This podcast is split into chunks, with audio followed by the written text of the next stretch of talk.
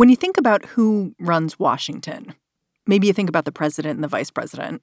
Maybe you think about Congress and the Senate. But Maya King, over at Politico, she wants you to think about all the people behind those people the press secretaries and legislative directors, the chiefs of staff, people who, much of the time, are invisible, but their fingerprints are all over every U.S. law that passes. And now that you're thinking about these people, what do you think they look like? If I asked you to tally up how many chiefs of staff on Capitol Hill are people of color, like could you do it? Could you could you count them up? Yes, I could because it would take just two hands. it would actually take it would take just one hand. so it's under 5. Well, staffing is still occurring. And I'll say this before November, it was definitely one hand. Now it might be, it might be like one and a half. it might be like, it's, but it's certain, it's still less than 10. Ever since Maya started paying more attention to who was pulling the levers behind the scenes, she started wondering if the people staffing a legislator's office aren't representative, how representative can their policies be? We're moving up, but there's still a small handful of us in these very predominantly white spaces. Today on the show, what happens when your office politics are actually national politics? Maya makes the case that when Congress has a diversity problem, so do the rest of us.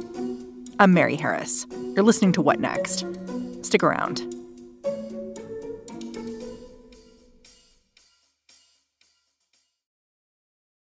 This episode is brought to you by Discover. When it comes to your finances, Discover wants you to know they are the credit card that is always there for you. With 24 7 US based live customer service, everyone has the option to talk to a real person anytime, day or night. Yep, that means no more waiting for quote normal business hours just to get a hold of someone. We are talking real service from real people whenever you need it. Get the customer service you deserve with Discover. Limitations apply. See terms at discover.com slash credit card. When I think about what diversity can look like in Congress, I think about this photo I came across of Shirley Chisholm, the Congresswoman, back in 1970, smiling, leaning over a desk, surrounded by seven congressional staffers. All of them are women, five black women, two white. When I mentioned this photo to Maya King, she said, even though it's 50 years old, it reinforces this thing you notice on the Hill. Black, Latino, and Asian members and women members tend to have the more diverse staffs because they understand these issues. I mean, part of the reason why a lot of these people ran for office is because they didn't see themselves in these spaces. And so they take that one step further by also putting uh, people of color in their top staffing positions. And it sends a message, of course, of representation, but it also sends a message of these are teams that are just as capable of making these really tough decisions. These are teams that are just as capable of doing the job of lawmaking in this country. There's a report Maya used to confirm that staff diversity on the Hill is as bad as it seems. Researchers at the Joint Center for Political and Economic Studies surveyed Senate and House top staff positions. They define that as chief of staff, legislative policy director, and communications director. They found that in the House, just 14% of these jobs are held by people of color. In the Senate, where staff sizes are even larger, that number goes down to 11%. Keep in mind, the United States is 40% people of color. And this lack of diversity is apparent on both sides of the aisle. While this report is just a piece of the picture, that piece is still perplexing. I mean, I wonder if you had a chance to talk to any members about these discrepancies and just hand them the data and say, why? Those who, you know, who struggled really and who did not have any people of color in their top staffing positions would point to the House Office of Diversity and Inclusion or its partner office on the Senate side and say, look, we work with these offices. We're trying. We plan to review the resumes of people of color who who are qualified to work in our office and we plan to prioritize those those applicants. Sounds a little like passing the buck.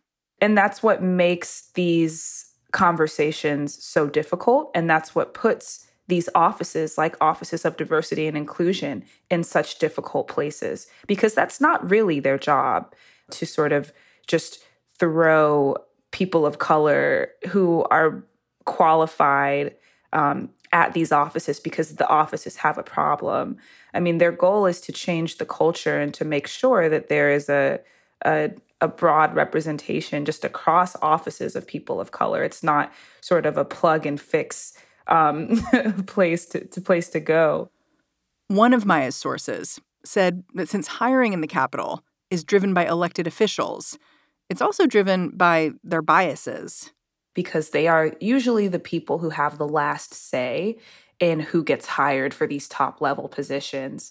And a number of Asian American uh, young professionals who were going for these positions found themselves not making it after the very last step and it got it got back to one of the staffers that I talked to that one of the members had this uh, this bias, this internal bias of of meekness, this perceived meekness among Asian Americans that they um, don't necessarily that this member believed that they don't um, assert themselves as much as they would like, and it was based entirely in stereotype, and so that really stuck with me as something that people had no control over you can't put any structures or rules in place to fight that. It's really just coming down to one individual member's own bias. This is a cultural issue, too. You've noted that even though Democrats do tend to hire more diverse staffers than Republicans, they have a hard time retaining and promoting staffers of color. Can we talk about why that is? Well, I think what we saw this year is actually that dynamic in in play. So of course, Democrats took the White House, and that means a new, uh, entirely new executive branch from who's working in the West Wing to who is staffing up a number of these federal agencies. And so, what we saw in this transition now to a Democratic administration was I'm trying to think of the best way to be diplomatic to say this, but a number of the top level staffers, particularly on the House side, staffers of color, ended up leaving um, their posts to take jobs in the White House, and a number of others left to take jobs in a number of federal agencies. A great opportunity, of course, for all of these uh, these staffers of color, and a number of them were women of color. But what at the same time, it created sort of a a, a drain or a, like a policy brain drain on the hillside because there weren't as many people of color in place on the hill to be able to replace those who had left. And it's a reflection, again, of the lack of diversity because there are a few people who are able to work their way through this pipeline and work their way to the top on the hill. But it's only a few. We're still in an era of first Black, first Latino, first Asian, first Native X in a lot of these offices, especially in these top staff staff positions. And that's just unacceptable. There are also these structural limitations in terms of how much money people can make, which is kind of interesting because Congress, of course, sets the budget, so they could change this. But over the last few years, you know, they've appropriated less and less for their offices and staff. And it means you don't have the flexibility to give someone a little more money when they need it, or maybe to maintain someone as your chief of staff when the White House comes calling and they have deeper pockets. Absolutely, especially in, in the District of Columbia, which has an extremely high cost of living and is is rapidly gentrifying, which is only driving costs of living up higher, which is making it a lot more difficult for young people of color, particularly those who might support their families financially in some way or, or those who have student loan debt or any any other number of financial obligations that make it difficult for them to afford $2500 a month simply in rent while also trying to work on the hill. And so that's that's one barrier to entry. And the other of course is the fact that a number of these these top level staffers and the way that you make it you know into these positions quickly sometimes is by joining uh, a an office um, from the on the campaign side which means you're taking a big gamble on a candidate because, of course, they might not win. So the timeline is uncertain. You're definitely not being paid that much money. You're traveling a lot. The hours are really long and grueling. That's a lot for a young person to go through. And it's a lot for a young person who has no financial safety net. Yeah. If your if your mom can help you with your bills, it's easier to do that kind of job. Right. Exactly. Do you think the money is the main issue here? Because you mentioned a raise. Like I'm thinking about AOC in particular, who's got this salary floor in her office of $52,000 a year. And it's interesting to me because it sounds like you're saying that if these members paid for the work, paid for the talent, that that would be a big step forward. Yeah, I mean, I think that's certainly one step, but I also think that Hill culture does not often lend itself to a lot of thought and effort given to its staffers, period, regardless of their race, just based off of my conversations with staffers who are often overworked. Their directive is also, um, in many ways, to work behind the curtain not to really be very vocal. And that's why a lot of the, almost all of the staffers I talk to, in fact, are on background, you know, to preserve their own job security because you're not really, the Hill culture does not lend itself to being friendly towards those who speak out against these issues. So again, I think it also needs to be addressed in the minds of the members, the members themselves. It's a change of attitude and of mindset. And that's why it's often something that members of color tend to take on because they understand it more intimately. When we come back, how changing legislators' mindset about diversity could change legislation.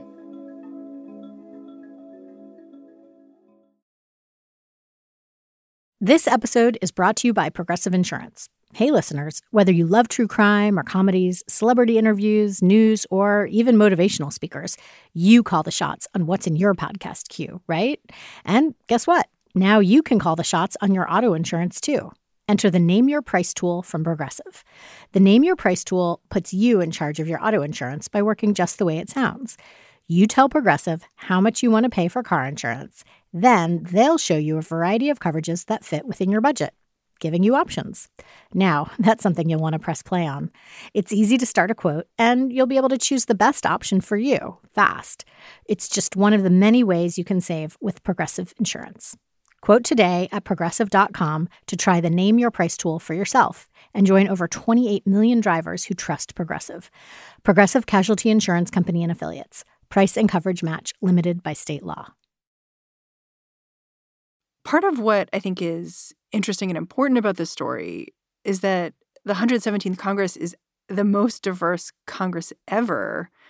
But then you see kind of all the folks supporting these members aren't necessarily reflective of the world around them. And I want to get into why staff diversity matters, how it can actually impact the work that's done on Capitol Hill. Do you have a good example of that?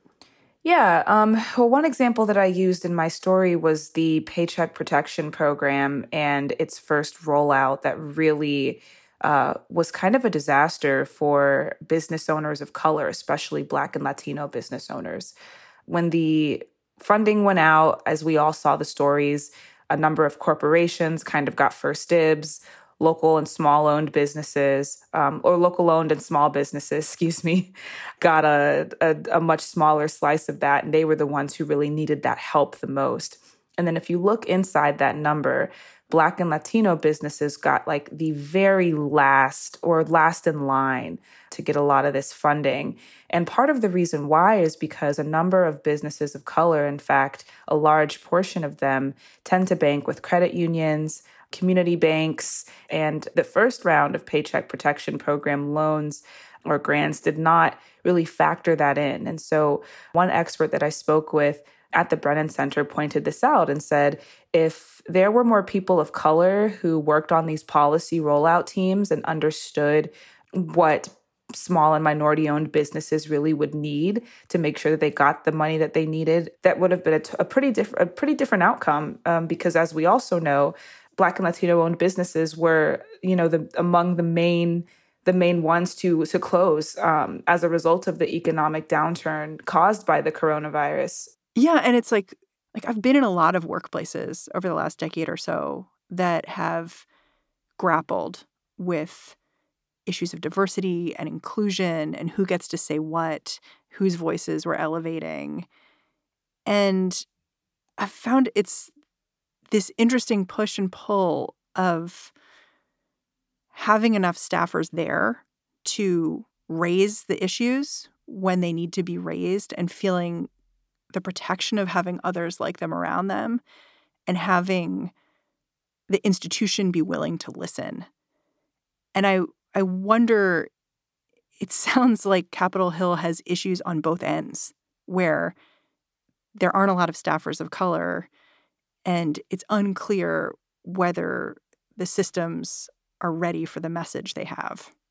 I, th- I think that's exactly it. And it's also taken even further by the fact that a lot of these members have had to, especially over the last year, grapple with how to craft policy that addresses these issues and think about these issues for in a very real way for the first time. I mean, let's think in the first hundred days now of this presidency and, and the early months of this new Congress, we've seen legislation that addresses hate crimes against Asian Americans, reparations for African Americans, and sweeping reform of police and the criminal justice system. I mean, these are all really big pieces of legislation, of course, to put that like very basically, but also bills that have required members to really grapple with what kind of country they want to create. And these are staffers who are also helping write these policies that sat there and were able to really say or advocate for you know the framing of a lot of these issues and, and what to include and who to meet with. It's very meta. Oh yeah totally. When you talk to members and, and put it in those terms of course you know some some of course will agree and say that that's their goal and others will say look i just write the policy. I put the laws in place and i advocate for what i would like to see what i believe my constituents need. What what other changes that creates? Not necessarily within my wheelhouse. And of course like what's in your wheelhouse varies if your wheelhouse is full of white people. Exactly. And if your staffers are all white, that's what your wheelhouse is going to look like. Maya King, thank you so much for joining me. Thank you for having me. Maya King is a reporter over at Politico. That's where she writes the Recast newsletter about how race and identity are shaping politics, policy, and power. And that's the show. Before we go, quick favor to ask of you.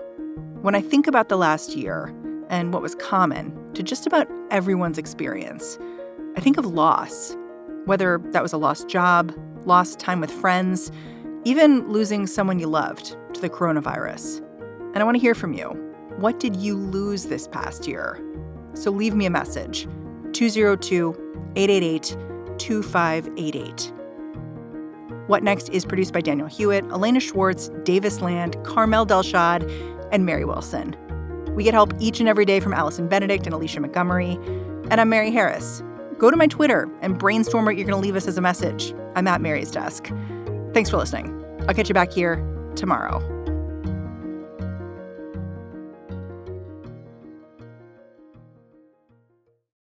This is the story of the one. As a maintenance engineer, he hears things differently. To the untrained ear, everything on his shop floor might sound fine but he can hear gears grinding or a belt slipping. So he steps in to fix the problem at hand before it gets out of hand. And he knows Grainger's got the right product he needs to get the job done, which is music to his ears. Call, clickgrainger.com, or just stop by. Granger, for the ones who get it done.